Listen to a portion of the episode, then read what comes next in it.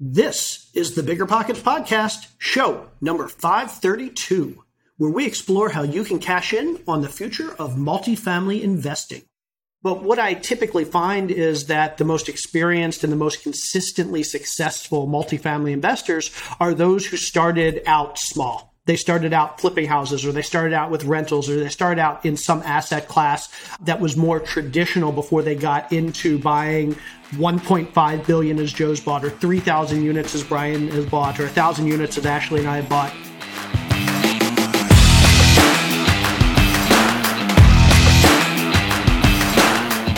What's up, everybody? I am Jay Scott, and this is the podcast where we teach you how to reach financial freedom through real estate investing.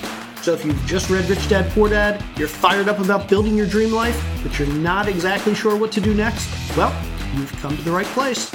Now, as you may have noticed, there is no Brandon and no David here today.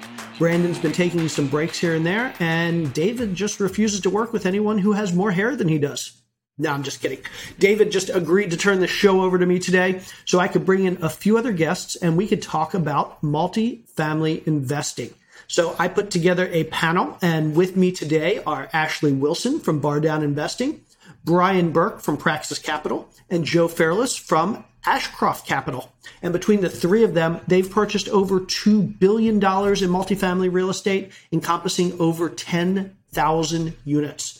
They are here with me today to talk all about the state of the multifamily market, why we should be considering jumping into multifamily investing, and most importantly, what you can and should be doing today to get started. Passive income without the property headache? It's possible.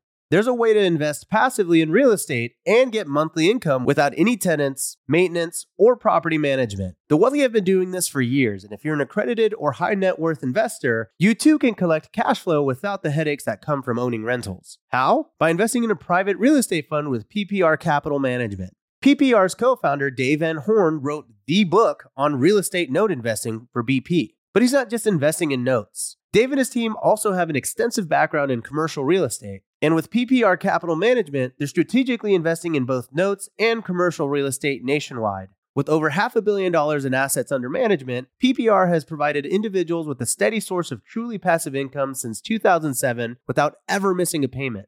Check them out at investwithppr.com. Again, if you're looking to get monthly passive income from an experienced team with a strong track record, go to investwithppr.com today.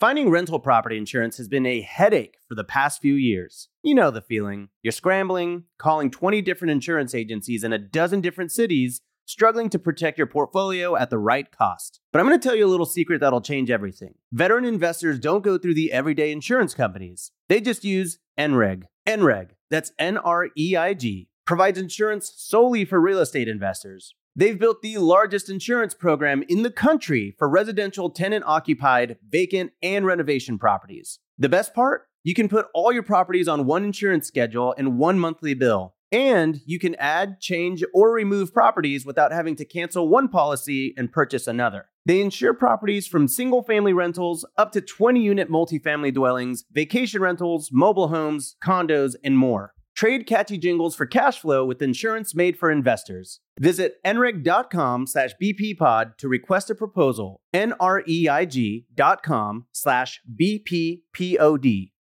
Every lender loves to talk about how easy it is to get a mortgage. Then, when it's time to fund your next deal, they ask for your full financials, your blood type, your mother's famous spaghetti recipe, and a map to the fountain of youth. Sound familiar? You, you got all that handy, right? Why not switch to a lender who actually makes qualifying for a loan easy? A lender like Host Financial. Host Financial takes the tedious tax returns, endless W 2s, and time consuming financial requests out of the picture. Their light doc and common sense underwriting guidelines mean frictionless transactions every time. You'll even be able to use the actual or projected income of the short term or long term rental you're looking to purchase or pull equity out of. That's what lending built for investors looks like. So take the next step and grow your portfolio faster. Visit hostfinancial.com to request a quote in as fast as 60 seconds, which is faster than this ad. If not, it's pretty close. That's host, H O S T, financial.com. Again, that's host, H O S T, financial.com.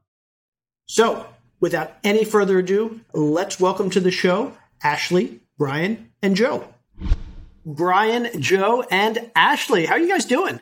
Excellent. Great. Yeah. Good, great. Thanks for having us. Awesome. So I could introduce each of you. I handpicked each of you to be here with me today because you guys are some of my favorite people to talk to and some of the smartest people I know in real estate and especially in multifamily investing. But I won't do it justice trying to introduce you myself. So I'm going to give each of you an opportunity to just kind of introduce yourselves, your company, and what you've done in the space. So let's start with you, Brian. Yeah, thanks, Jay, for having me here. Uh, you know, I started investing in real estate 32 years ago in single family, and like most people that got into this business, I started really small with a really inexpensive house, and uh, I did uh, oh about you know 600 house flips and uh, about 130 or 140 single family buy and holds, but ultimately I knew that my business was really going to be in the multifamily space. It took me a heck of a long time to get here. I spent about 15 years screwing around before I really figured out how to do this business. And about 20 years ago, I got started on the multifamily side. And since getting started on this side of the business, I've bought over 3,000 units uh, all across the country. And then uh, most recently wrote a book for Bigger Pockets, The Hands Off Investor. But it's been a, a really great career so far. Still got, you know, another 30 or 40 years to go though. Awesome. Uh, Joe, how about you? Uh, well, again, thanks. Grateful to be on this panel with everyone here and uh, appreciate it. I've been on Bigger Pockets for a long time, and I even got the Addict Award uh, about three, four years ago, which means I posted once a day for, I want to say, or maybe 10 times a day for 30 days straight or something like that. It's an award that not a, not a lot of psychos like me have, have received. So I'm all about the BP community and I've gotten a lot of value from it. A little bit about me from Texas originally, moved to New York out of college and started buying single family homes while working in New York City, but buying homes in Texas realized that that wasn't providing the cash flow that I wanted because would show I was making 250 bucks a month. But then when someone would move out, I'd pay about $5,000 to get it moving ready. And so in the spreadsheet, it looked good, but in reality, I wasn't making significant or really any cash flow. So then I decided to scale to multifamily, didn't have the capital to do that. So I brought in investors. And now I co founded a company called Ashcroft Capital uh, with my business partner, Frank. We have over $1.5 billion worth of apartment communities and we buy in Tampa, Orlando, Jacksonville, Dallas, Fort Worth, and we are continuing to you know focus on the value add business plan. Very nice. Ashley Wilson, tell us a little bit about you. Yeah, so thanks again for having me on, Jay. I, like Joe, am a very active member in the Bigger Pockets community, and Bigger Pockets was ultimately the resource that got me invested and interested in real estate. So I started off by house hacking, which quickly turned into a few short term rentals, long term rentals, flipped some homes, and then eventually landed in multifamily. I think the eye opening experience for me that pushed me over the edge and pushed me towards multifamily is one year when my husband and I were doing well with our W 2s and I was making six figures in my job and realized that our taxes we had to pay for that year was approximately the same amount that I had made that year working. I realized that I had just worked an entire year for free and I was beyond frustrated. So we looked for some tax advantage investment asset classes that would not allow us to do that again because that was a huge, huge learning experience, I should say. So we started Bar Down Investments, and I'm happy to have you, Jay, as my partner with Bar Down Investments. And we have gone off on our own over the past year. Prior to that, Bar Down was partnering with other ownership groups, but in the past year, we are now nearing to almost 100 million assets under management, as well as approaching a thousand units. So we are very excited about that. Awesome. And uh, yeah, so I guess I should probably talk a little bit about myself just to, to round things out. So I'm the, the newbie in this group. And so I reached out to Ashley a few years ago, about three years ago, and asked her to mentor me. And now we're partners. And I have a feeling that we'll have an opportunity to talk about mentorship and partnership in the multifamily space. And I'm happy to talk a little bit about how I got started and how Ashley and I worked together but I think I'm still probably the newbie or definitely the newbie in this group. But one of the common denominators, so I started, uh, I flipped about 400, 450 houses. Sounds like Brian's flipped 600 houses. Joe started in single family. I know Ashley, you flipped um, some super high end, like seven figure houses, and, and that's what you did before you got into multifamily. We all started, it sounds like, in single family and we transitioned into multifamily. And I think there's a, a good lesson there for everybody that's tuned in and listening. I think a lot of people think that multifamily is kind of a very special type of investing and you have to have a lot of resources that normal people don't have and you have to have a lot of skills that normal people don't have and that you have to have a network and access to things that other investors don't have. But what i typically find is that the most experienced and the most consistently successful multifamily investors are those who started out small they started out flipping houses or they started out with rentals or they started out in some asset class that was more traditional before they got into buying 1.5 billion as Joe's bought or 3,000 units as Brian has bought or 1,000 units as Ashley and I have bought they start out with more, let's call them humble beginnings. So I think a lot of this episode I'd love to talk about for those single family investors or those new investors out there that are looking to get started in multifamily, how they can do that. And when I talk about multifamily, that could be a duplex. That could be a 10 unit or a 50 unit, or it could be a two or three or 500 units. It really spans the gamut.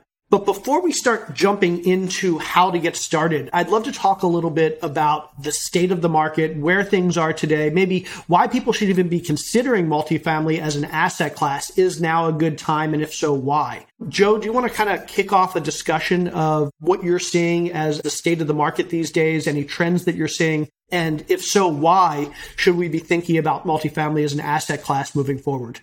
Well, so the short answer to your questions the multifamily market is hot right now. It is incredibly challenging to find a deal uh, that pencils. It is also a market that we keep waiting for the music to stop, where cap rates will stop compressing and the exits won't be as favorable. Therefore, yeah, I, I'm sure everyone on this panel and a lot of listeners are underwriting conservatively for cap rates to increase uh, in the future. But the reality is, right now, in in the last three, four, five, six years, cap rates have been compressing, and is now a good time to get into multifamily. Anytime's a good time to get into multifamily. It's, it's about underwriting the right way, and it's about implementing the right business plan. The challenge with fixing and flipping, let's say a single family house, uh, which I have never done. One of my homes that I bought, I hired a team to renovate, and I know people on this panel, Brian and Jay, you have really good experience with fixing and flipping, clearly, from what you said. But the problem with that is when you fix and flip a single family house, you have a business plan where you're keeping your fingers crossed that during the time in which you renovate the house, the market will be the same or better because you are not cash flowing during the hold period because you're doing the renovations. And if you are in multifamily and you are buying stabilized cash flowing properties, then you can continue to cash flow, assuming that you bought it the right way, regardless of the economy. Now, you might be hurting on rents where you might have to give concessions, but if you bought it the right way with the right reserves, then it's a, it's a solid investment regardless of the economic cycle, in my opinion. Yeah, I love that. And what's interesting, and I, I, I want to get to Brian in a second. I know Joe. I presume at least that you're buying a whole lot. So I'm, I'm for disclosure, I'm invested in one of Joe's funds and, and I've seen a whole lot of deals that have come across recently that you've been buying. So you're clearly a net buyer. Brian, I know we talked a couple months ago and maybe things have changed, but I know over the last year or so, I think you've been a net seller, meaning you've sold more properties than you've bought. What are you thinking in terms of the near term future for multifamily? Are you going to be buying more in the near future, a lot more? Are you going to continue selling? What are your thoughts? Well, we're certainly trying. You know, our uh, being a net seller wasn't for lack of effort on the acquisition side. It's just as Joe alluded to earlier, it's a very challenging market on the acquisition side, and it's challenging for a good reason. The reason that multifamily is a quote unquote hot market is because the fundamentals supporting the asset class are very solid. Having said that, I always believe that you just can't go broke making money. And there are times when you want to take chips off the table and lock in some gains that can't be taken away from you. So we've found uh, some very opportunistic opportunities to sell and harvest some incredible gains. And uh, we seized that moment. And it's not for a lack of belief in the market. I think the market is solid and it still has room to go. And that's why we're still actively buying. But there's just times to get out. Maybe this comes from my flipping background. I mean, it's, you know, you always want to get in, make a profit, and get out. I also believe a lot in maximizing your performance to the extent that you can. And, and one thing about multifamily and value add, and, you know, I know all you guys will agree to me, I'm preaching with the choir that in the early stage of these investments, when you're making physical improvements and management improvements to the real estate, you're increasing the value at a greater rate than you're likely to get from the market itself after you've done your efforts. And so you know, one thing that we've done is, you know, we bump the value, we harvest it, and then we do it again, and then we do it again. And that's part of the thesis behind those sales.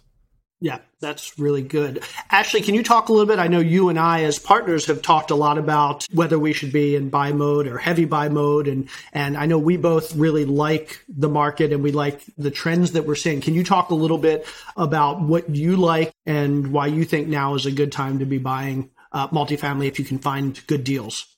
Yeah, I mean, personally, I am seeing almost like a perfect storm that's occurring right now in the market. So, in terms of what we're seeing with inflation, I think we can all agree here that inflation is here to stay. And we've all factored that in in our underwriting. And also, that's probably why it ultimately attracted us to multifamily in the first place. If you look historically at rental trends, rents tend to trend with inflation which makes it a good hedge against inflation in terms of the investing asset class.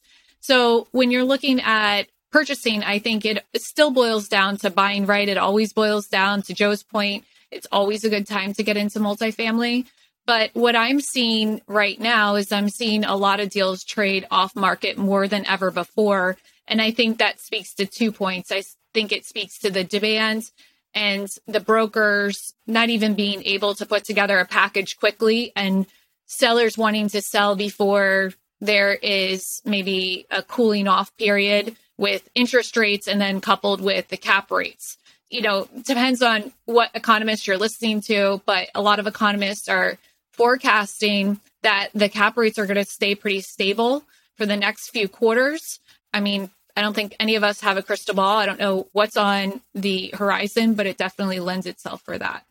And then if we look at just, you know, going back to your original question on state of the market, I think when we look at the state of the market and we look at the US economy, I'm fortunate enough to have a glimpse into another economy, and that's the Canadian economy, as my husband's Canadian. And one thing that is vastly different between the Canadian investing markets and the US markets is there is a tax on foreign investors coming in with their capital to invest. Historically, the US has always attracted a lot of foreign investors to real estate, but more so now than ever. And I think that is having an impact on sale price, compression of cap rates, and then further inflation. So I think we're seeing that and we'll continue to see that. But ultimately, if you can find a good deal that pencils, I always think it's a good time to buy. And I think that you have to move quickly. In fact, you know, the deal we have under contract right now was a deal that we moved faster. You know, we were under contract three days after we received it. So knowing your market that well to be able to do that type of analysis, but also to acting quickly because the deals are moving very fast right now. Yeah. Brian, I want to ask you, and, and I think all three of you used the term cap rate at some point, and I know a lot of our listeners probably know what cap rate means. But for those that don't, Brian, I'm sure I, I know you talked about this in your book. What is cap rate, and how does that impact us as investors, whether it's multifamily or other asset classes, commercial asset classes? Boy, we could have a whole mini series on this one, Jay. I mean, cap rate is probably one of the most controversial topics in commercial real estate. And there's a lot of thoughts about cap rate and what it is. And, you know, from a basic mathematical perspective, cap rate is simply just an exercise of taking the uh, income and dividing it by the price. And that gives you this numerical value. People place a lot of weight to this numerical value, saying that it drives their investment decisions. So I think what's more important than what cap rate is, is what cap rate is not. Cap rate is not a measurement of investment performance. And this is a mistake that a lot of people make when they're trying to get into multifamily is they say, I want to buy at a 10% cap rate because I want to get a 10% cash on cash return or, or however they're putting together cap rate with investment performance. The two are completely unrelated. What cap rate is, and it's nothing more than this, so don't give it so much weight. What cap rate is, it's a thermometer to the market. It is basically just a measurement telling you the heat index of this particular sector of the real estate market. And a low cap rate means that the market is very hot. And that might mean that real estate is desirable or whatever you want to call it. A higher cap rate uh, means that the market is not hot. So if you want to buy in a four cap market, it's very competitive. And that's why it's a four cap market. Uh, a 10 cap rate market is one where maybe people don't really want to be buying there. And maybe there's a really good reason they don't want to be buying there. So just keep in mind that cap rate is nothing more than an indicator as to what the investor sentiment is in that market for that product type at that location. Yeah, that's very well said. I, I like to think of, of cap rate as it's a multiplier. And in any given market, there's some multiplier that, assuming the market is, relatively efficient, meaning there are plenty of buyers, there are plenty of sellers, there's plenty of inventory, the market is going to define that multiplier. And what is it multiplying? It's multiplying the amount of income the asset is generating. So in a lot of our markets, uh, the multiplier these days is about 25 times. That's a 4% cap rate. A 4% cap rate is about a 25 times multiplier, um, or maybe a 20% multiplier, or 20 time multiplier for 5% cap rate. So somewhere in there, which that means is if you have a property that's generating about, let's say, throw out a random number, a million dollars in net income, the value of that property is that 20 or 25 times multiple. So in a market where the cap rate's 5%, 20 times multiple, if a property is generating a million dollars in income, it should transact for about $20 million.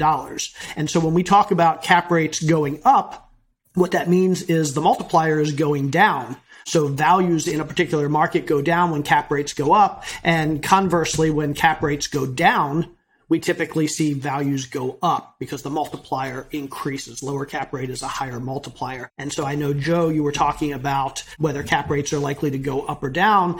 If we believe cap rates will go up, and a lot of times cap rates are tied to interest rates. When interest rates go up, cap rates this is a little bit controversial, but a lot of times we believe cap rates will go up when interest rates go up, not necessarily linearly. And so if we think interest rates are likely to go up over the next couple of years, well, that could mean that, that cap rates will go up multiplier will go down and values will drop. So I guess that leads me to my next question. Uh, so I'll start with Joe. Are you at all concerned about cap rates increasing if interest rates increase and that dropping the value of multifamily and, and basically putting multifamily investors in a bad spot? Well, I want to just add a couple things to the cap rate conversation, and then I'll I'll answer that question if that's all right.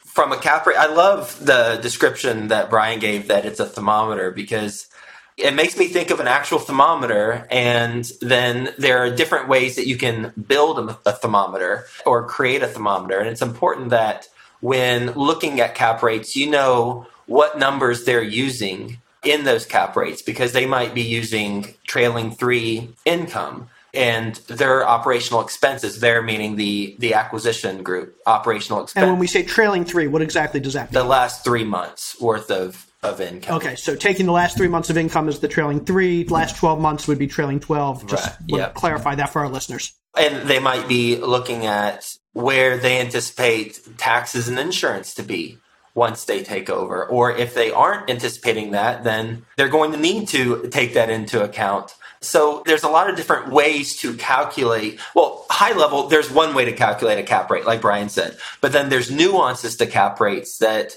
one person might be saying the cap rate is X, and the other person about the same property might say, no, no, no, the cap rate's Y.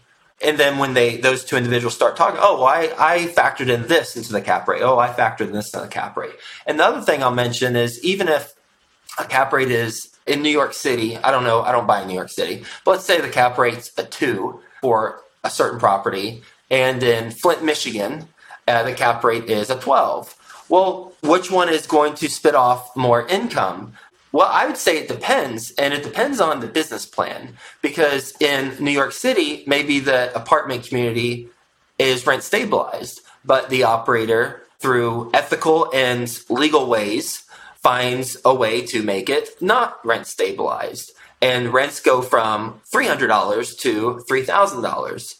I'm not saying people should do it. I'm just saying in this example, here's what could happen. Well, now you bought the property at a two cap, but this individual purchasing the property had a, a business plan that got it rents from 300, 200, whatever to 3000. And that's going to cash flow much more than a property at a 10 cap in Flint, Michigan. So there's a lot of nuances to it, like Brian was talking about. I, I just wanted to mention that. Yeah, I, I, think that's really important. Ashley, I know we have a lot of listeners here who are probably looking at us and saying, okay, I'm hearing these terms like value add, I'm hearing terms like cap rate. At the end of the day, there's a lot of different ways to be investing in any asset class, but also multifamily. And so can you talk a little bit about the different ways that you see investors coming into multifamily, different exit strategies, I guess you could say, and also maybe the different ways that they finance these deals whether it's their own cash or borrowed cash or other people's cash. What are some of the strategies around multifamily that, that our listeners should be thinking about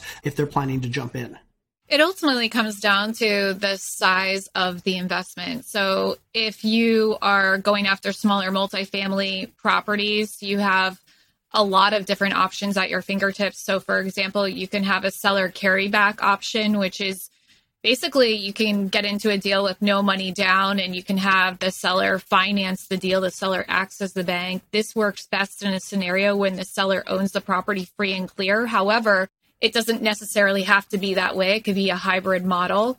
There are other ways. It depends on the size of the deal. So four units are under qualify under residential loans. When five units or greater qualify under commercial loans. So they have different criteria that needs to be met based on the guarantor's net worth and liquidity and experience. Those three factors are taken into consideration definitely on the larger type multifamily deals. So you can come in to multifamily yourself. You can come in with partners and you can do it in ways in which you can JV on deals with that's normally a smaller set of partners or you can go as far as doing the other extreme, which is more the syndication route, and that's leveraging people who want to get into multifamily investing by passively investing. And you have two different groups. So you have what's called the limited partners, and then you have the general partners. The general partners are the people who are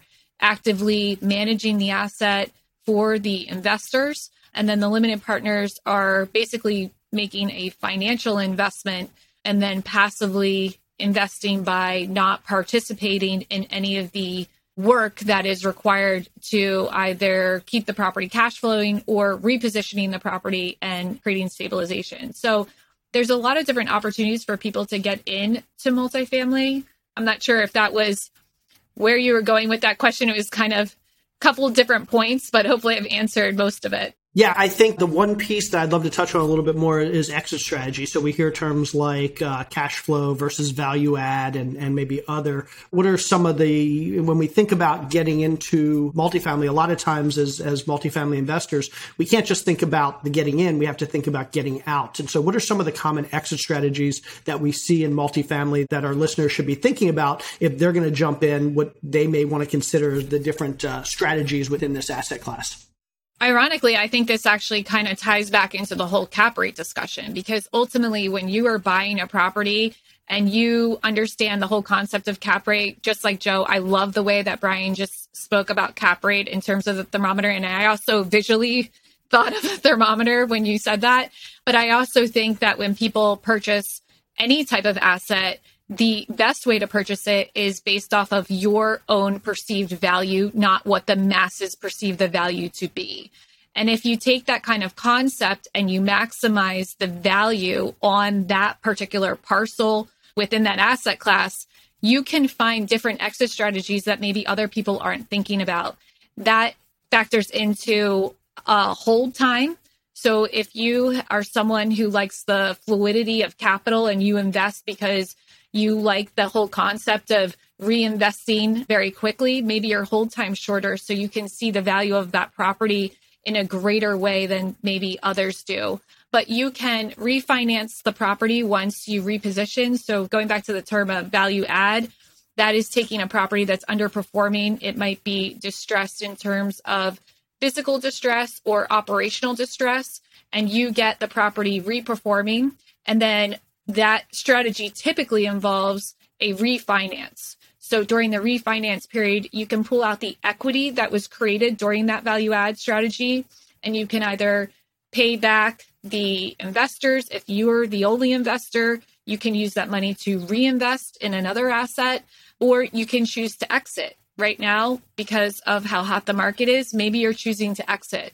You can also look for ways in which you can maybe become the seller or maybe become the bank and you become able to hold back the equity that's in the property for another person to purchase and then you're making money on the property by being the bank in that scenario. But in terms of how to exit obviously if you're looking for the greatest return on your money with time interval in consideration it's the quicker the reposition. But if you're looking for mailbox money as we call it and you like receiving those monthly checks, maybe you want to hold on to it, especially if it's cash flowing strongly. Yeah, I think that's really well said. And I think it goes back to, at the end of the day, all the strategies we see in single family or any other asset class apply to multifamily. In single family, we talk about this idea of flipping. Well, flipping is essentially in multifamily, it's this thing we call value add. Um, and we've all used that term here in the last few minutes. And so if you want to get in and out of properties quickly, reposition them, add value quickly and sell for a pot of cash, a profit, you do this thing called value add. And likewise, plenty of people get into multifamily as just a source of cash flow. And it, it's very similar to just buying a rental and holding it for five or 10 or 30 years. You mentioned this idea of refinancing and we talk in the single family space. Brandon often uh, talks about the idea of a BRRRR and David talks about BRRRR properties where we refinance, we pull out our cash and that allows us to basically continue to cash flow without having much or any of our own cash cash in the deal. And so we can do the same thing in multifamily. On a large scale, we can refinance the property and either get our cash out or get our investors cash out. And then obviously there's all the other things like seller financing and development from the ground up. So I like to tell people when they talk about multifamily, a lot of times we use the term multifamily in a very homogenous sense. We think of it as one thing, but at the end of the day, there are so many different niches within multifamily that essentially correspond to the niches that we have in single family and every other asset class that we're all kind of, we can be all be a multifamily, but all doing very different things with very different strategies. That said, I think we all have similar strategies, but I, would love to touch on what each of our strategies is in multifamily, either now or in the past or in the future, just to give our listeners an idea of different things that we've done. Brian, um, I know you do value add in, in the multifamily space, but have you ever done anything other than value add? I have. Everything is really a value add. I mean, even when you're buying a stabilized property, your goal is to add value by increasing the revenue in some respect. And so I think almost any strategy can have some sort of value add component, but we've also done condo conversion and uh, we've also held stabilized assets. So I want to tie back to a couple of exit strategy things because I think this is all related. You know, what, what our acquisition strategy and our hold strategy is, is really all related to the exit strategy because when you get into any deal, the first thing you want to know about is how am I going to get out? I mean, that's always my first question. And I think that comes back from my flipping background is that, you know, when you're flipping a house, the first thing you want to know when you're flipping a house is what's its resale value. And so when you're doing multifamily, you're really doing the same thing. You're determining what's my resale value when I go to exit this asset and how can I maximize that exit value? Because when you ask about exit strategy, there's only one exit strategy, and that is get out of it for more than you got into it for. Because really, we're all in here to make money, and that's why we're doing this. And so that even ties back to your previous question that about inflating cap rates, eroding exit valuation. And I want to just comment on that just a little bit more because Joe brought up a great point. He mentioned things about cap rate and nuances. I came up with 36 different ways to calculate cap rate on the same piece of real estate. So don't focus on it. But Jay, you had a really elegant way of explaining cap rate as being somewhat of a multiple on income. And so what happens if cap rates go up, meaning that you erode the ultimate value of the real estate? What people tend to forget about is that there's another factor at play because that multiple is a multiple on the income. So if the multiple is less, meaning you've eroded the value, that may be one thing, but what about if the income is more? And so I think anyone's hold strategy or anybody's strategy in multifamily needs to be to increase the revenue stream because increasing the revenue stream increases the property's value, even if the multiple on that revenue is declining. Now, where you come into a situation where you can't sell for what you're into it for, that happens when the erosion of value is at a greater pace than you can increase the income. But generally speaking, like you look at today's market, for example, rent growth is through the roof so that means that income streams are growing pretty rapidly. So even if cap rates erode to some extent, you can still sell for more than you bought it for. And I think that's the whole thesis under multifamily. It's what drives our strategy. But I think that also to some extent answers the question that a lot of investors have of, am I buying at the top of the market right now? If I buy something now, do I get caught with my pants down five years from now because of this erosion of value from inflating cap rate? And the reason why I think that answer is not the case is because incomes are increasing. And our strategy is to acquire real estate, increase the income, thereby increasing its value, and then ultimately sell it. Yeah, that's a that's a great point. Yeah, Ashley. Yeah, I just want to add one other complexity to what Brian's saying. It's something we focus on, and that's the whole concept of creation of equity. So I talk about this a lot and say that a lot of people just focus on the increase of the valuation. But I also think the main important factor of what you're doing is you're ultimately increasing equity. So if you focus on the fact that to complete a project, you can either plug a million in to try to yield five, or you can try to figure out a way to plug 500,000 to yield 5 million, you're creating more equity in that second scenario. So this whole concept that he's talking about of having the cap rates erode on your valuation, you can also just safeguard it a bit if you focus on the capital infusion you're putting into the property as well. Yeah, I think that's both really well said. And yeah, we all have to remember, and, and to Brian's point, the valuation equation for commercial real estate is not just cap rate, it's cap rate and income and the interplay of the two. And so we can control one, we can't control the other. So certainly we care about cap rates, but they're not within our control. What is within our control is the income. And at the end of the day, there are two things that contribute to our income or our net income, and that's the amount of money we're making and the amount of money we're spending. So, as good commercial real estate investors, our goal should always be to do two things raise the amount of money we're generating and lower the amount of money we're spending to generate that income. I would agree with that, except for one point. Yeah. Uh, Jay, is that we don't always control the income. And so, so this is why it's really smart to invest in markets where, uh, you know, you have a tailwind because you can control the income to an extent but the market forces can also overpower your efforts. So it's really important to choose your markets wisely, do your research, understand what's going on in markets because that can help you or it can hurt you because it can overpower you. And that was a great segue into the question I was just about to ask. So I, I, think a lot of our listeners are probably ready to get into the discussion of if they want to get started in multifamily investing, let's help them instead of just talking about all this theory stuff. Let's talk about what we can be doing today to actually be jumpstarting our multifamily investing careers. Again, whether we're looking to do duplexes or 10 plexes or 50 or 500 units, whatever it is. And I think a great place to start is markets and how do we evaluate markets and what should we be looking for in markets? And I don't know if we actually have to discuss what markets we like and don't like because I mean, that could change by the time this is released in a couple weeks. But if you want to talk about markets you like and don't like, we can talk about that as well. So Brian, you, you kind of already kicked off the discussion. Would you like to jump into that market uh, piece for us? Well, I can simplify the market decision pretty easily. And the way I always put it is, we invest in markets where people are moving to, and we avoid markets where people are moving from. Because really what's driving commercial real estate is income. And what drives income are what I call the big three. And the big three is job growth, income growth, and population growth. If you have those three things, that's going to ultimately lead to rent growth, and rent growth ultimately leads to increased operating income from the real estate, which ultimately leads to increased real estate value. Conversely, markets where people are leaving tend to have a headwind to rent growth, which means that those income streams do not grow, which means that you are eroding valuation of the real estate. So uh, in the most simplest terms, that's the best way I can put it. Right now, it's almost hard to go wrong in a lot of markets. I mean, you can look at the demographic shifts that are occurring across the country and easily see where people are going. Look at U-Haul rentals and see that, you know, they'll almost pay you to take a U-Haul from Austin, Texas to Los Angeles.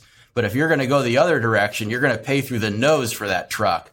And there's a reason for that. And that's because people are moving to those locations. And I've got about 60 or 70 markets on our study list right now that had over 10% rent growth in 2021. And there's a, a, large number of those markets that have even seen over 20% rent growth in 2021.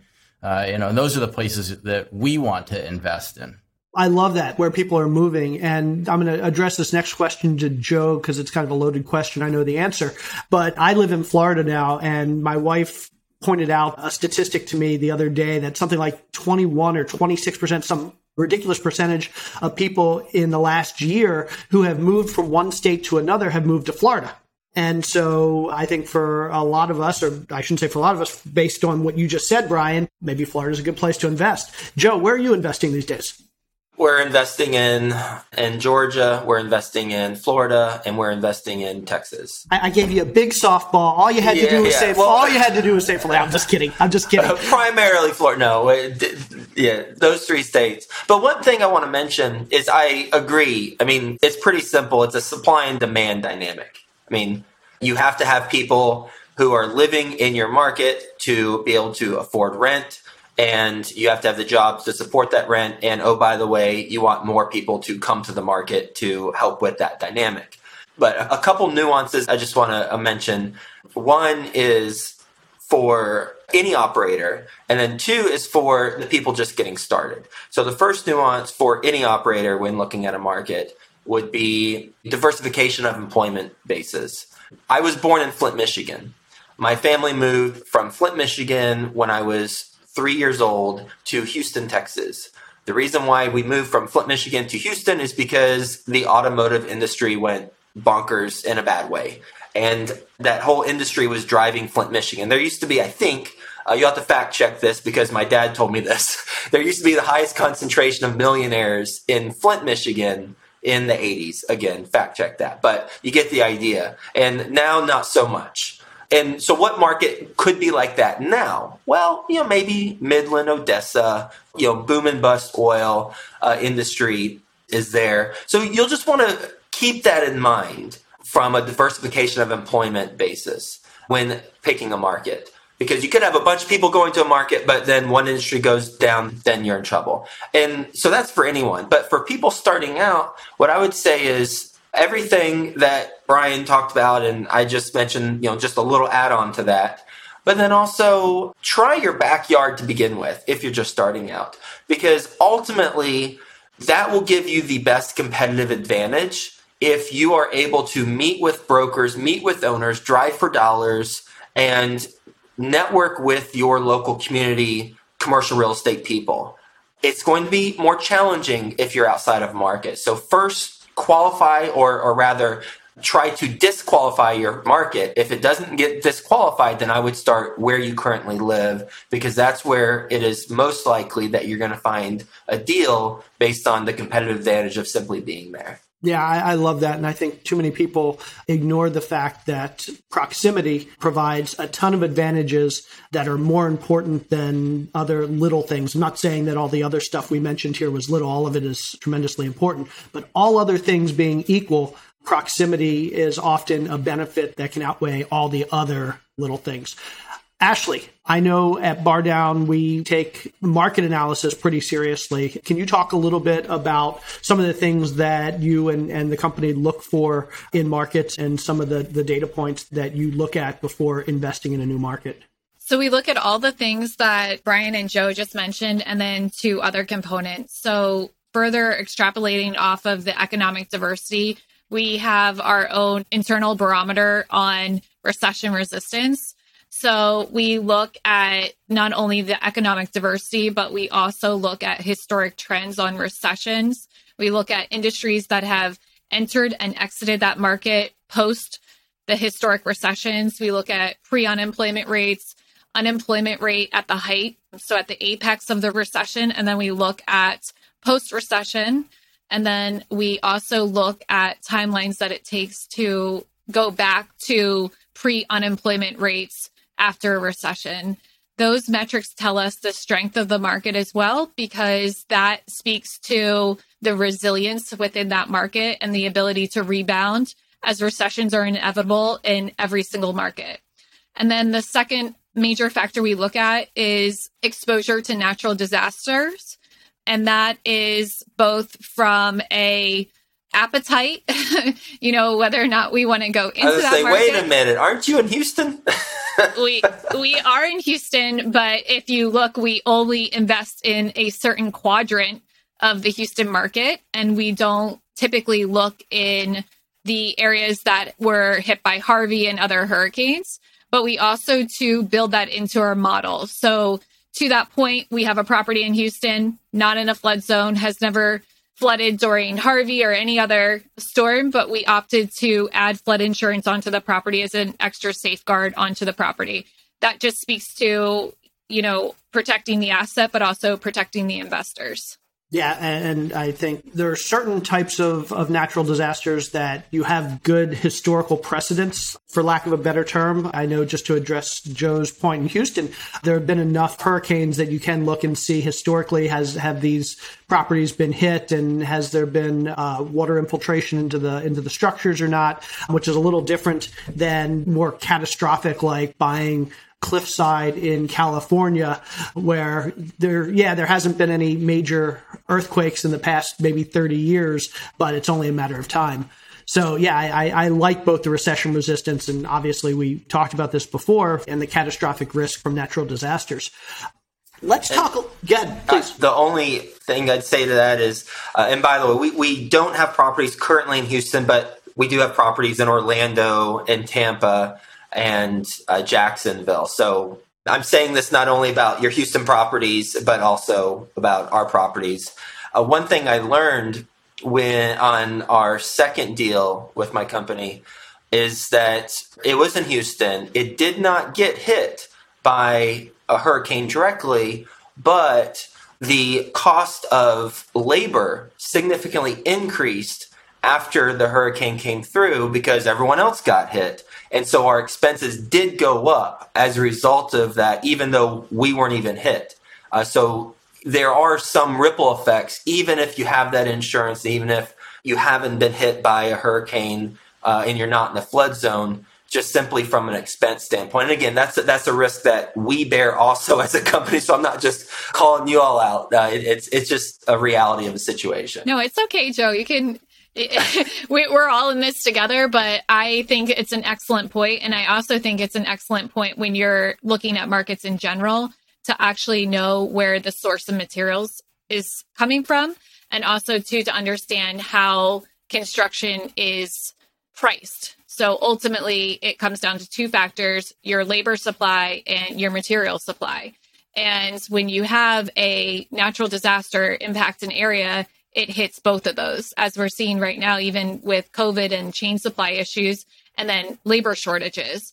But when you're looking at different markets, when you look at where source of materials are coming from, I speak to this in terms of, for example, wood is typically sourced, uh, actually, you know, created in the north and has to then come down into the majority of the supply is in the north. So in terms of if you look at pricing, pricing is typically more expensive in the south than it is in the north just because of the overhead of the freight charge and then the labor to get it down there.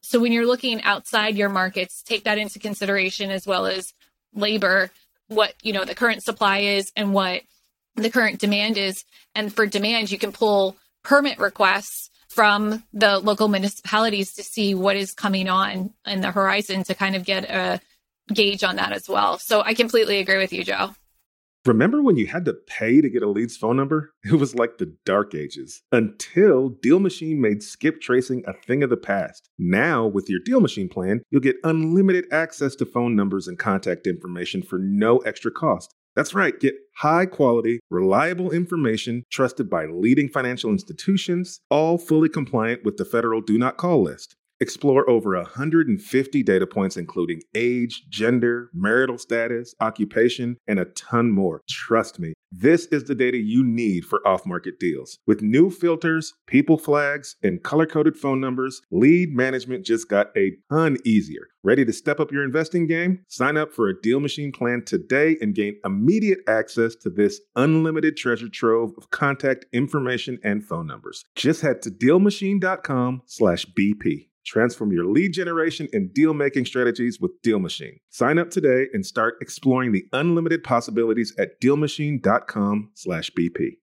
We're always looking for ways to improve, searching for better. But when it comes to hiring, the best way to search for better is by matching with quality candidates. If you need to hire, you need Indeed. Indeed is your matching and hiring platform with over 350 million global monthly visitors, according to Indeed data, and a matching engine that helps you find quality candidates fast. Ditch the busy work. Use Indeed for scheduling, screening, and messaging so you can connect with candidates faster. And Indeed doesn't just help you hire faster. 93% of employers agree Indeed delivers the highest quality matches compared to other job sites, according to a recent Indeed survey. Leveraging over 140 million qualifications and preferences every day, Indeed's matching engine is constantly learning from your preferences, so the more you use Indeed, the better it gets. Join more than 3.5 million businesses worldwide that use Indeed to hire great talent fast. And listeners of the show will get a $75 sponsored job credit to get your jobs more visibility at Indeed.com slash BiggerPockets. Just go to Indeed.com slash BiggerPockets right now and support our show by saying you heard about Indeed on this podcast. Terms and conditions apply. Indeed.com slash BiggerPockets. Need to hire? You need Indeed. As home prices and interest rates continue to rise and inventory levels dip, it's getting harder to find quality flips and wholesale deals. When there's not enough on market inventory to go around, it's time to start looking off market. Lucky for you, there are millions of homeowners nationwide who own a property they need to get off their hands. I got two words for you, my friend PropStream it. PropStream is the leading real estate data provider and recognized as a Tech 100 honoree by Housing Wire for the fourth consecutive year. With PropStream, you can search over 155 million properties nationwide using 120 plus search filters like pre foreclosure, bankruptcy, pre probate, failed listings, and more to help you find motivated sellers in seconds. PropStream offers both public record data and an MLS sales estimate that's over 99% accurate to help you get the most accurate comps, even in non disclosure states. PropStream also provides lead automation, skip tracing, and a marketing suite with emails, postcards, and custom landing pages to close more deals efficiently. Get started today with their 7-day free trial and get 50 leads for free. Head on over to www.propstream.com/bp. That's www.propstream.com/bp. Deciding how to invest your capital can be extremely challenging, especially when the market is constantly changing. That's why it's never been more important to partner with a company that has a great track record. The BAM Capital executive team has successfully navigated through the Great Recession, COVID 19, and the current interest rate environment while delivering maximized returns to their partners. BAM Capital is a trusted multifamily syndicator with over $1.3 billion in transactions, delivering a historical average of over 35% IRR with an average hold period of three and a half years. And BAM Capital has consistently paid preferred return distributions for over 50 consecutive months, has not lost limited partners capital, and has not called capital past the subscription amount. BAM Capital's disciplined investment strategy is targeting undermanaged institutional quality trophy assets throughout the U.S. heartland for accredited investors who are looking for generational wealth building or monthly income opportunities. Their offerings target cash flow stability, capital preservation, long term appreciation, and accelerated tax benefits. Join BAM Capital's over 1,200 investors across 44 states and get started today at bamcapital.com. Again, that's bamcapital.com. Okay, a lot of our listeners, I imagine, are in the single family space right now. So I want to talk a little bit, and especially since several of us came from the single family space, the overlapping skill sets, the experience that we can take from single family to apply to multifamily. I know there are a lot of people who think that, yeah, if, if you've done single family, you can do multifamily. It's an easy transition. There are other people who think the two beasts are so completely different that just because you've done single family doesn't mean you'll ever be good at multifamily. I sort of fall somewhere in the middle, but I'm curious, especially Brian and Ashley, since I know both of you have come from the, uh, the flipping world and the single family world originally. How do you see see the overlap between single family and multifamily skill sets? Ashley, I'm going to start with you this time. There is a tremendous amount of overlap. And I don't know if I'm just saying that because I'm more focused on the asset and construction management piece of our business. But there is a lot of overlap when you think about just the renovation and the management. Even, you know, I know specifically called out flipping, but I also did short term rentals and long term rentals as well and I did it on a smaller scale, but there are a lot of different operational and management oversight that's very similar on a single or duplex, triplex quad that is also applicable on a 100 unit property. So having kind of the wherewithal on the day to day operations has really proven to be massively beneficial when making that leap into larger multifamily. Yeah, I'll add on to that to say that at the lead into the show, Jay, you mentioned that people think that to get into multifamily, you have to have special skills, special networks, and things that other ordinary investors don't have. And all of that is absolutely true. However, that doesn't mean that you can't attain all of that knowledge and all of those relationships and all of that skill. And single family experience does give you a lead in to learning a lot about how that stuff works. I think the single family space is very focused on um, renovation and exit value and that kind of stuff, especially if you're in the flipping side. Whereas multifamily is a little bit more mathematics and modeling and economic indicators. However, one thing stays the same, and this is an important thing to think about. The first thing you want to know when you're going to buy a single family house to flip, and I mentioned this earlier, is what is that house going to be worth when I'm done doing what I'm going to do to it? Well, the same thing has to be said in multifamily. And I don't care if you're buying a duplex, a fourplex, or a, a thousand unit property the concept is exactly the same, but you have to think about it differently. Now, what you're looking at, you're looking at comps, just like you do on your single family side. You're looking at comps. What are other uh, properties selling for? On the multifamily side, you're looking at comps, but they're not sale comps, they're rent comps. What are other properties renting for? If I fix these units up or I add this amenity or put in a, you know, a gym or a dog park and this and that and the other thing, what are properties that have already done that renting for, and how does that compare to the rent that this property is achieving in its current state? And if I can take this property from where it is today and make it like those other comparables, I can get rents like those other comparables, and that will increase your income. So that skill of valuing single family translates directly to valuing multifamily. Just use rent comps instead of sale comps. Otherwise, the concept is the same. Yeah, I love that. And it's funny now that I've been in multifamily for a couple years, what I would say is that literally the most important skill for underwriting any multifamily deal is determining pro forma rents. And what I mean by that is determining what a property will rent for once you've done your renovations and your management efficiencies and your improvements. Because at the end of the day, the greatest bump in income and ultimately at the end of the day, the greatest bump in value is going to be coming from your increase in rents. And the better you are at figuring out what the units in a property will rent for after renovation, the more successful you will be in this business. And, and literally, if there's any one piece of the puzzle prior to purchasing the property, just doing the analysis piece that will contribute to your success or failure in this business, it is literally, in my opinion, the, the ability to determine what those future rents are going to be. And I don't know if anybody disagrees with that, but I just wanted to add one thing to that, just because I've looked at a lot of deals to help other ownership groups and operators and consulted on a lot of rent pro formas. And I think the biggest mistake in analyzing pro forma rents is people don't consider absorption. So what they're looking at is they'll look at, let's say, for example, it's one bedroom, one bath, and it's 800 square feet, and the neighboring property is getting, let's say, a $1,000 and it's renovated. And they think if I renovate my unit, comparable specs, one bedroom, one bath, same square footage, that I'll be able to also get a $1,000 when you don't consider this whole idea of absorption. And at the end of the day, there are only a certain amount of tenants within any given market that are looking for that particular unit.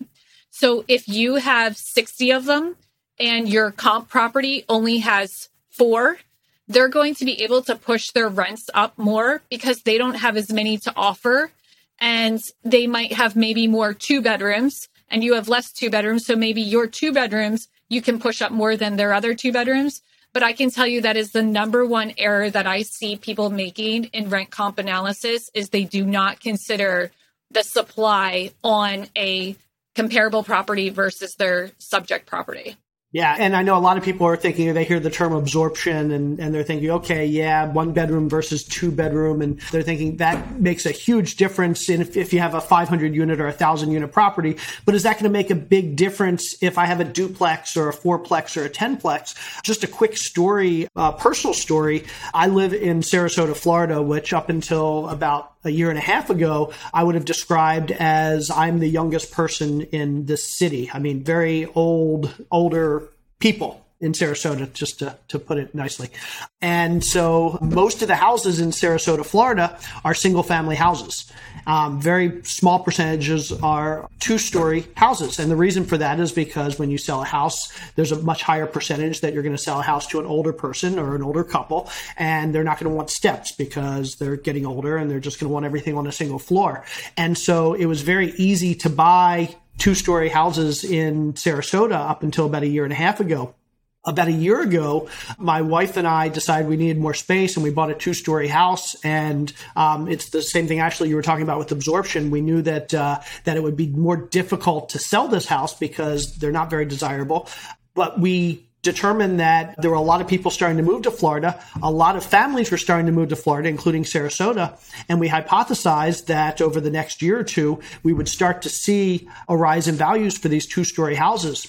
We bought one of the few two story houses in our area about a year ago. And over the last year, we've seen prices go up literally um, nearly a million dollars per unit because of the absorption change in the market. And so, yeah, when we talk about absorption, oftentimes we're thinking in terms of very large properties that have dozens or hundreds of units. But even on a small scale, absorption is important. And um, what we're finding is we own a bunch of single family rentals down here. Our two story rentals are now we're, we're seeing rent increases much higher than we're seeing in our in our single story rentals down here for that same reason.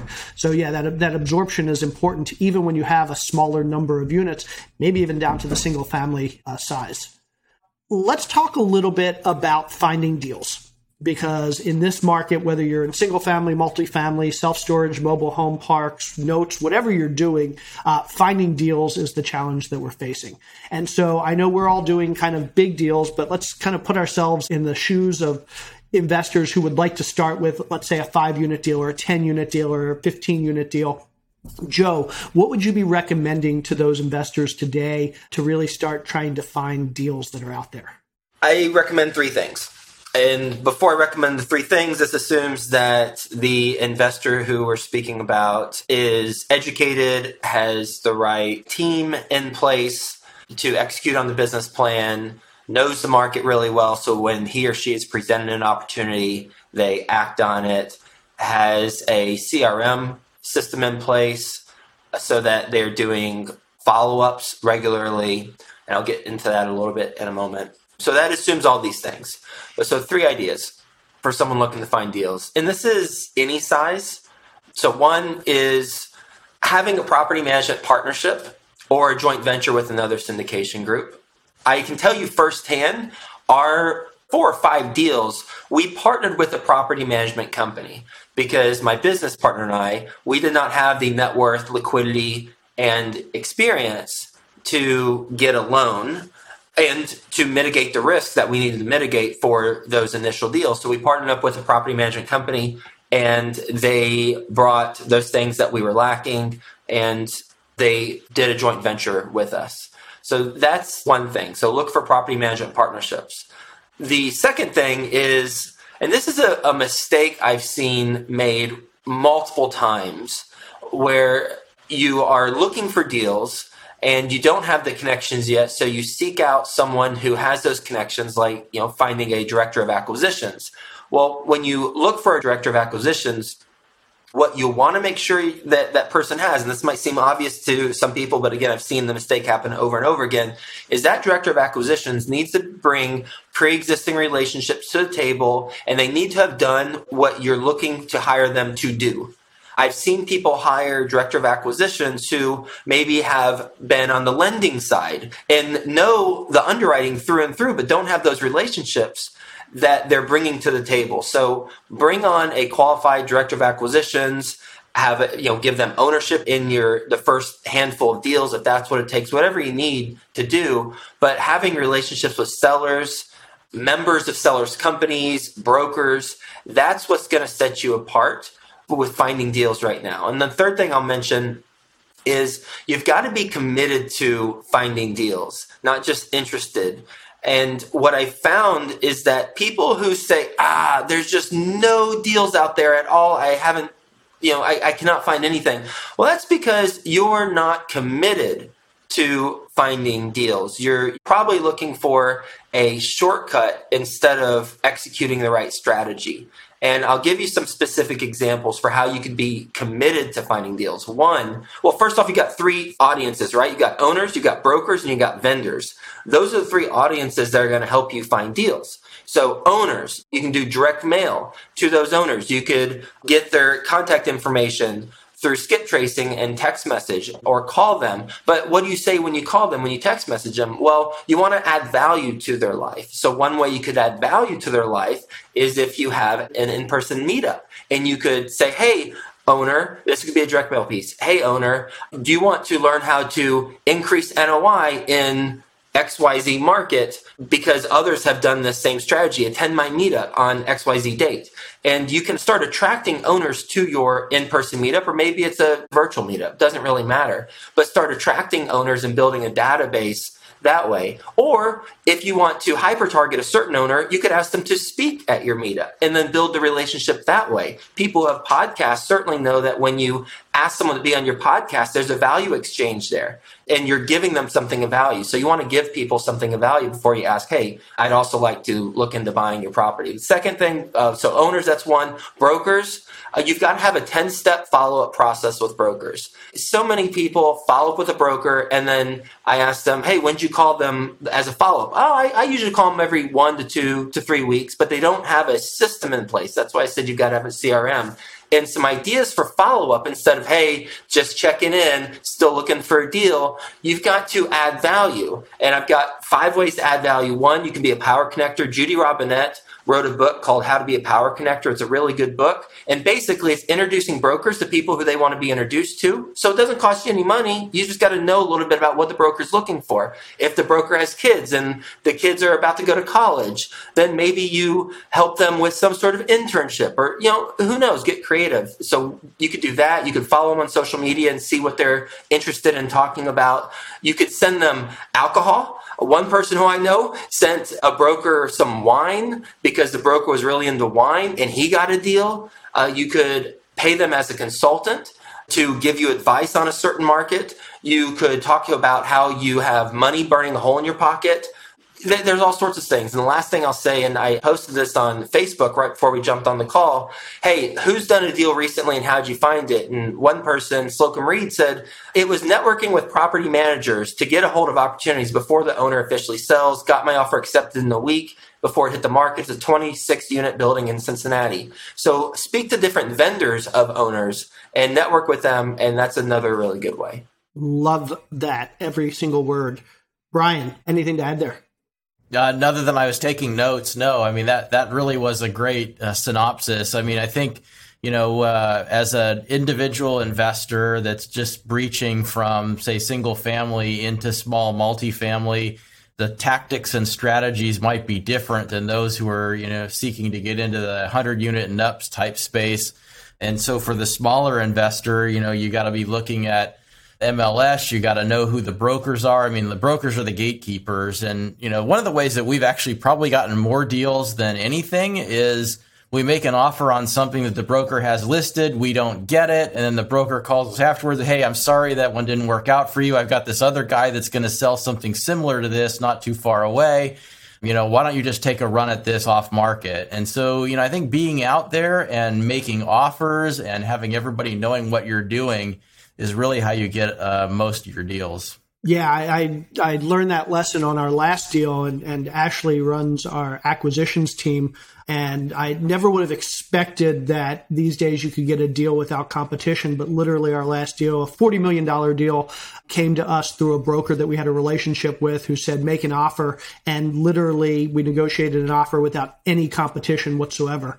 And something I wouldn't have imagined in any market, let alone a market like this one. But it just goes to the point of how valuable these relationships can be and how hard we should be working at building these relationships because at the end of the day, those relationships can make or break the business. Ashley, anything you'd like to add? No, I thought all of these suggestions were amazing. And um, I think when you look at single family, there's a lot of things that carry over in terms of like the tactical aspect of it. But to Joe's point, it's really just follow up and having very, you know, set follow up on when you're following up. And that's fantastic. Everything Joe just said was unreal. Yeah, I, am going to add one thing because uh, this is just a lesson learned. And again, I'm the new kid on the block in large multifamily, but I've been doing mid-sized multifamily for many years. And so what I found is that this kind of traverses all levels of multifamily, not so much in the single family space, but once you start getting into the eight and the 10 and 12 units and up is again, those relationships with brokers. And what I found is that as you get into larger deals, what brokers care about changes when you're doing smaller deals, it's typically price, price, price, brokers representing the, the seller, and they're just looking for price. As you get into larger deals, and larger deals, it's going to be different in different market. Maybe it's a 30 unit, maybe it's a 50 unit, maybe it's a 200 unit. But as you get into larger deals, brokers start to care a lot more about your ability to perform as opposed to just the price. And the reason for that is in the single family space, in the duplex space, if I get a property under contract as a buyer, I'm going to do some inspections and I'll do my quote unquote due diligence, which I might look at taxes and insurance and, and my physical inspections. If for some reason that deal doesn't go through, well, three days later, when my, my due diligence period expires, they'll bring in another buyer. If that one doesn't go through, they'll bring in another buyer. And while the seller might not be happy about it, it's not going to change the seller's life if one of us buys a 200 unit apartment complex, for example, it's a lot different from the seller's perspective. If we buy a 200 unit apartment complex, the first thing we're going to do is we're going to probably have a 60 day close, maybe a 90 day close and during that time, we're going to get our property management company or somebody else on our team in there to be doing what's called a forensic audit of the leases, where literally we're going to send people into the management office and they are going to look through every lease for every unit in that property. And that's going to take away time from the property management team. That's going to require a lot of coordination from the seller. It's going to require a whole lot of work. At the same time, we're sending in people doing due diligence and due diligence on a 200 unit property involves walking 200 units which means 200 tenants are being displaced, which means 200 tenants now know that that property is being sold and that might impact the seller's ability to renew leases. It also means you're going to have to get uh, contractors on multiple roofs if there are multiple buildings and looking at 100 HVAC or 200 HVAC systems. And all of this is a very time consuming and elaborate process. And it puts the seller out in terms of their time and their effort and, and maybe even a little bit of money.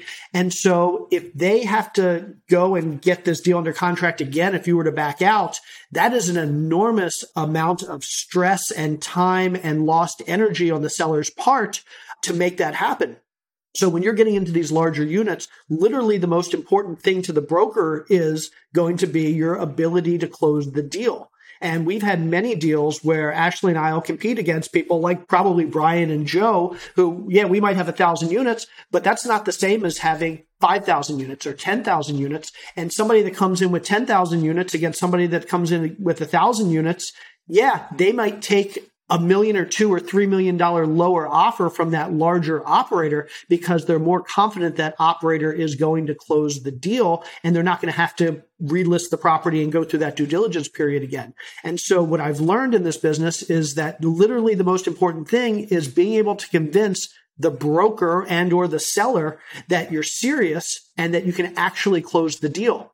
Now, how do you do that? That becomes a big problem, especially if you haven't done any deals before. So a couple ways. Number one is relationships and, and partnerships. So if you're getting into a larger multifamily class than you've been in before, let's say you've done the four unit and now you want to get into the 16 unit, or you've done the 20 unit and you want to get into the 50 unit, find somebody else that's doing that and partner with them on the first or second or third deal. Basically go in and basically combine your resumes, be able to leverage their resume and in return provide them equity, provide them something else of value. That's number one. Number two is just showing up every day. I mean, there's a saying that showing up is, is 90%. What I found is if I contact a big broker and I say, I'm looking for 150 unit plus complexes, that broker is going to be like, okay, great. I, I've talked to 30 people today that are looking for that. And so how do I convince him that I'm any better than the others? Well, the way I convince him is I say, give me a shot, send me a deal. Send me a bad deal. I don't care. I will prove that I will take the time to underwrite that deal. I'll give you feedback on the deal. Um, I'll make an offer on that deal, even if it's not a competitive offer compared to, to if it's not a good deal. And then send me a little bit better deal and I'll do the same thing on that one. Then send me a little bit better deal. And I'll go through this with a broker for six months. Eventually that broker is going to realize you're not like the 99% of other investors who are just kind of kicking tires and they're not really going to underwrite the deals and they're eventually going to walk away. They realize, okay, this guy has spent dozens of hours underwriting deals that I've sent him over the last few months. He's bought maybe another property in a different market or with a different broker. They see that I'm serious and eventually they're going to start sending me a little bit better deal and a little bit better deal and a little bit better deal. And the longer you stick around, the more serious you're going to become to that broker and the more likely they are to start sending you the good deals. And so, in my experience, the two best ways to get deals is one, partner with somebody that has more experience and can provide that credibility for you. And two, don't go away. Just show up day after day. Follow up with those brokers. Joe, you talked about following up 10 times. Follow up 10 times a month and do it for six or 12 months straight. And eventually you're going to start getting good deal flow. Yeah, but you got to follow up in a way that adds value to their life. Otherwise, you're a little pest. Yeah, that's a great point. I mean, one of the things that we'll do is a lot of times brokers, when they go to put a deal out on the market, they need to figure out what the right price for the property is. And a lot of times they will take that property, they might underwrite it themselves. They might hire a consultant to underwrite that property. But a lot of times what they'll do is they'll send it to one of their investors who they think that may not be the investor that's going to end up buying it, but that knows what they're doing and say, Hey, how much would you offer on this deal? And then kind of trick the investor into underwriting the deal for them, come up with a price, send them an offer. And now the broker knows about what that property is worth. And now they know where they can list it and start getting other investors to compete. We'll go to those brokers and say, Hey, I know you're going to use me to, uh, to try and figure out the right offer for this property. Let's not hide it. I'll do that for you send me the property. I'll underwrite it. I'll send you my underwriting. I can help you figure out what a good list price for the property is. I'll do that for two or three times. All I ask in return is after I do that, you start taking me more seriously and you start sending me the better deals. And so, yeah, there are lots of things you can do to add value to that broker's life.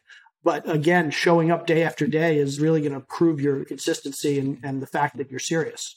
One last thing I'll say about that is a tip for finding an all star acquisitions person is by simply asking the brokers you're speaking to, hey, I'm hiring a director of acquisitions. Who would you recommend? And boom, you hire that person, and now you're in with that broker at least, and probably other brokers. And this works primarily for people who have a couple deals under their belt so that you can afford some sort of salary.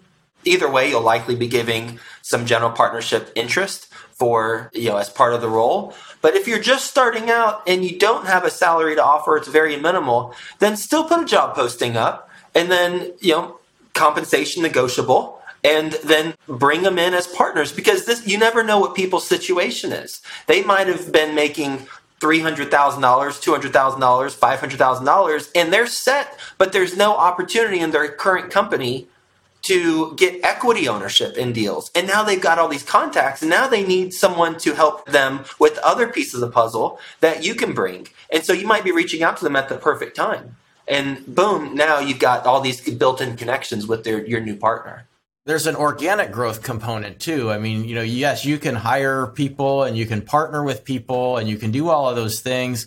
I didn't do any of those. I, I grew organically. And so when you're growing organically, the way you do this is you go buy a house in the market where you want to buy an apartment complex. And then you leverage the fact that you own a house there to buy a duplex there. And then you tell the, yeah, I already own property there. You now I have a duplex and a house then you can go buy a fourplex. You can say, oh, I own a duplex and a house. So I'm going to buy this fourplex. They'll take you seriously. You know, now you own like five units in that market. So you go to a 20 unit broker and you're like, hey, I already own five properties here. I want to get this 20 unit. You buy the 20 unit. Now you go to the broker that's selling a 75 unit. Yeah, I own a 20 unit, a duplex, a, you know, a house and you can leverage that past experience to have them take you more seriously. So if you can't afford to hire someone or you don't want to hire someone or you don't want to partner with someone, uh, you can grow organically in a market and just having a presence will give you credibility. Even sometimes if it's not in that market, sometimes it's like, but you got to have something to say, well, the best way to get a deal is to have a deal.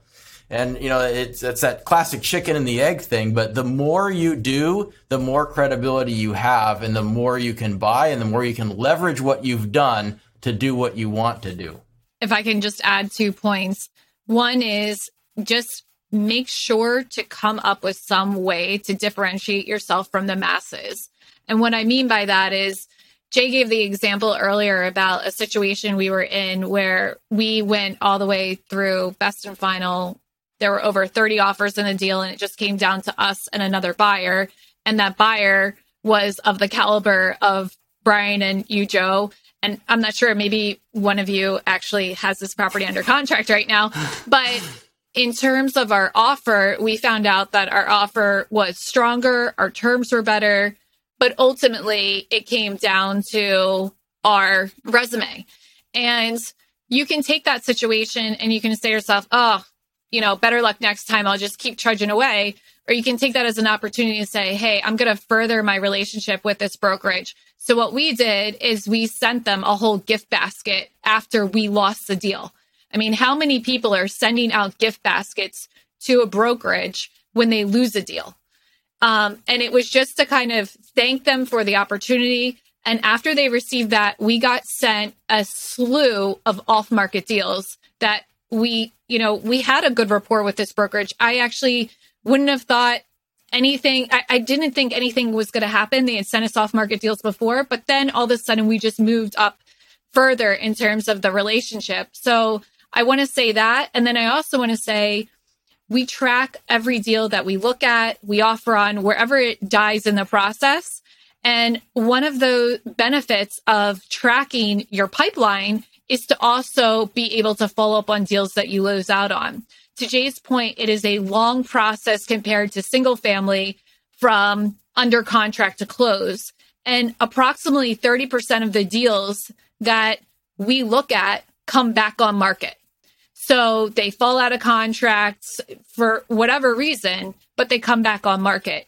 So if you are constantly following up, especially on a deal that you have interest on, you might be able to pick one up just because it fell out of market and you were so quick because the seller might just be so fed up with the entire process that even if you were significantly lower, even if you weren't second in line, because you were so prompt on your follow up, you might be able to swoop in and get that deal. Yeah, we're in the midst of negotiating one now where we made an offer uh, two weeks ago, I think it was, and and didn't hear anything back. And actually, you called the broker to follow up a couple days ago, and they said, "Oh yeah, that deal did uh, fell through. Oh, that's right. You guys made an offer. Let me take a look at that. And now we're negotiating that deal. And so that kind of follow up, whether it's a gift basket or a phone call, that kind of follow up can work wonders. It's it's amazing uh, that even a single phone call just to remind the brokers that hey, I'm still here. What happened with that deal can make the difference. Okay, we are getting into the hour and 20 minute mark of this show. So I'd like to end with just some best advice that the three of you might have for any investors out there that are looking to get started or looking to, to move up to the next level of property, whether it's on the acquisition side or the management side or anything. Brian, best piece of advice. Well, the best piece of advice I think is that, you know, there's a lot of different ways to get into this business and there's a lot of different ways to be in this business. And what you want to do is find the way that fits you best. Uh, if you want to invest in multifamily, but you don't want to chase real estate, you can invest passively as an investor in a real estate syndication. If you want to be an active investor, but you've never invested in anything, get your foot in the door in real estate and buy something, whether it's a house or a duplex or whatever it might be that you can get into. Do something and put one foot in front of the other uh, to start making your way into that business. And if you already are in real estate and you want to expand your business into multifamily, just know that it's a natural growth progression. All you have to do is just follow the steps that we talked about today. And you know you'll be up here uh, with more units than Joe and I combined one day. Love it, love it, Joe we live in an instant gratification society. If we approach business that way, we will fail because we'll get frustrated because we're not seeing the results. I started with a daily podcast. It's the world's longest running daily real estate podcast. And no one was listening for a very long time, but I still did it. And I knew the, the value was in the relationships from the people who I was speaking to and interviewing. And so I was playing the long game. We've got to play the long game, put the instant gratification society thing aside, and find the right strategies and execute on them and optimize. Don't look for shortcuts because they're just going to fizzle out. We've got to play thinking long game, not only with what we execute on, but also in relationships. Matthew McConaughey's commencement address he mentioned something which is great. Listen to that on YouTube. Uh, he mentioned something. Don't leave crumbs. And you know what he what he means by that is when we're speaking to people, the way we conduct ourselves, we want to conduct ourselves as though they're going to be in our lives forever so that we're not looking over our shoulders. Oh, are they going to come back and talk to everyone about what I did in certain scenario? You know, play the long game in both the execution of business and also with relationships absolutely amazing advice in all aspects of our lives, not just real estate. Just, I love that. Ashley, best piece of advice. So the thing I like about multifamily is I don't think of it as investing in real estate. I think of it as investing in a business and it has the added benefit that it has real estate attached to it. So what I mean by that is that what you're doing is you're buying a business and you're figuring out a way to make that business operate more optimally. And to that effect, if you think about it like that, everyone has value then to add by coming into that business. And I think too often I get approached and asked, I don't have X, Y, and Z. How do I get into multifamily? I don't have this. I don't have that. And it's leading with deficit instead of leading with value. I think if you lead with value, it's easy to get into the business. It's easy to show someone else that you can help their business get to the next level. And the great thing about multifamily is it's so multifaceted. You could be great at marketing, you could be a lawyer, an accountant, a project manager, construction manager. You can be all these different components. And if you led with that, I think you'll find that it's easier to get your foot in the door. Wow. Well, I, I don't know if you intended to set me up for that, but if I'm going to give my uh, my best piece of advice, I think that was the perfect setup. So again, I'll, I'll say it. I'm, I'm, the I'm the newbie here. I've been only doing this for about three years, but I learned a valuable lesson, or I incorporated a valuable lesson into my getting into multifamily a few years ago.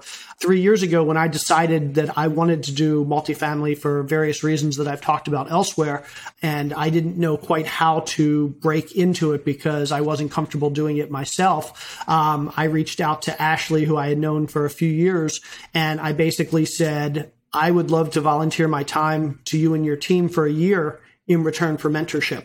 And I'll do anything you need me to do. I'll sweep the floors. I'll help bring investors. I'll, yeah, I think it was those two things. I think that was pretty much all I can do. Um, but no, I said, you've got my time for a year do with me what you will. In return, will you will you teach me the business? And she said yes. And here we are three years later, and, and we're now partnered in, in Bar Down Investments. And so there's nobody out there that can't do something similar. I mean, we, a lot of us will pay tens or hundreds of thousands of dollars for college. We'll spend thousands of hours in classes, whether it be a college or trade school or whatever. Don't think that learning a business like multifamily isn't the same. You don't necessarily have to spend tens or hundreds of thousands of dollars, but you at least have to be able to put in, be willing to put in the time and the effort. And so go find somebody that's doing what you want to do and offer your time and offer benefit, offer value. It's a great way to get started yeah, just my experience, I think, is the best piece of advice I have. Awesome. Okay. I want to finish this up with how our listeners can get in touch with you. Each of us invests in multifamily uh, both actively, but we also work with investors. So don't hesitate to mention where those who might want to get into multifamily on the passive side can reach out to you and find out about your passive offerings as well. Let's start with you, Mr. Brian Burke. Yeah, well, you uh, for investors, the best place to find me is through our company website. It's Praxis Capital, and the website is praxcap.com. It's P R A X C A P.com. You can also follow me on Instagram at investor Brian Burke. Uh, if you want to know everything I know, just simply pick up my book at biggerpockets.com forward slash syndication book because I spent a year of my life dumping my brain into 350 pages then uh, you'll you'll be fully caught up. Joe, you can go to ashcroftcapital.com and that is the company ashcroft capital. I wrote a book on apartment syndication. If you're interested on the active side to learn about that then you can go to uh, well amazon and put in apartment syndication. Joe fairless i'm sure will show up. Awesome. Ashley wilson you can check out our company at bardowninvestments.com. You can follow me on Instagram at badashinvestor. I do have a book. It is not multifamily specific. So I think this is a subtle hint that I should be writing one from Joe and Brian intro. But if you want to check out a very good book on real estate investing in general, check out The Only Woman in the Room Knowledge and Inspiration from 20 Women Real Estate Investors. Love it. And uh, if anybody wants to get in touch with me, I am also with Bar Down Investments. You can connect with me at connectwithjscott.com. That'll link you out to all of my links. Gentlemen and lady, thank you so much for being here. This was tremendous. And I mean, the amount of knowledge and success and inspiration on this call was absolutely amazing. And I hope our listeners get as much value out of it as I got myself. So thank you, everybody. Thank you, everyone. And thanks for listening. Thank you, everyone. Thanks, Jay. Thanks, Ashley. There's a reason small multifamily investing is so popular in the Bigger Pockets community. With just a 3.5% down payment, you can own up to four different units. Think about it. If you house hack and live in one of the units, you still have three different groups of tenants helping you pay down your mortgage every month, four kitchens and bathrooms you could renovate to increase your property value, four different Airbnbs, medium term rentals, or other rental strategies that you can try in one property, all in just one transaction. Of course, the question is where do you find a small multifamily property that you can actually afford? Which market and which deals are best for you? Once you close, how do you manage it, optimize it, keep scaling, and living your life without being tied down to four leaky toilets or four fussy tenants? All great questions, my friends. All to be answered in the upcoming small multifamily bootcamp with Chris Lopez and Leka Devatha. So if you're serious about growing your portfolio with this highly efficient strategy, head to biggerpockets.com slash four, F-O-U-R, today and join us in the small multifamily bootcamp. See you there. The content of this podcast is for informational purposes only. Past performance is not indicative of future results, and all host and participant opinions are their own.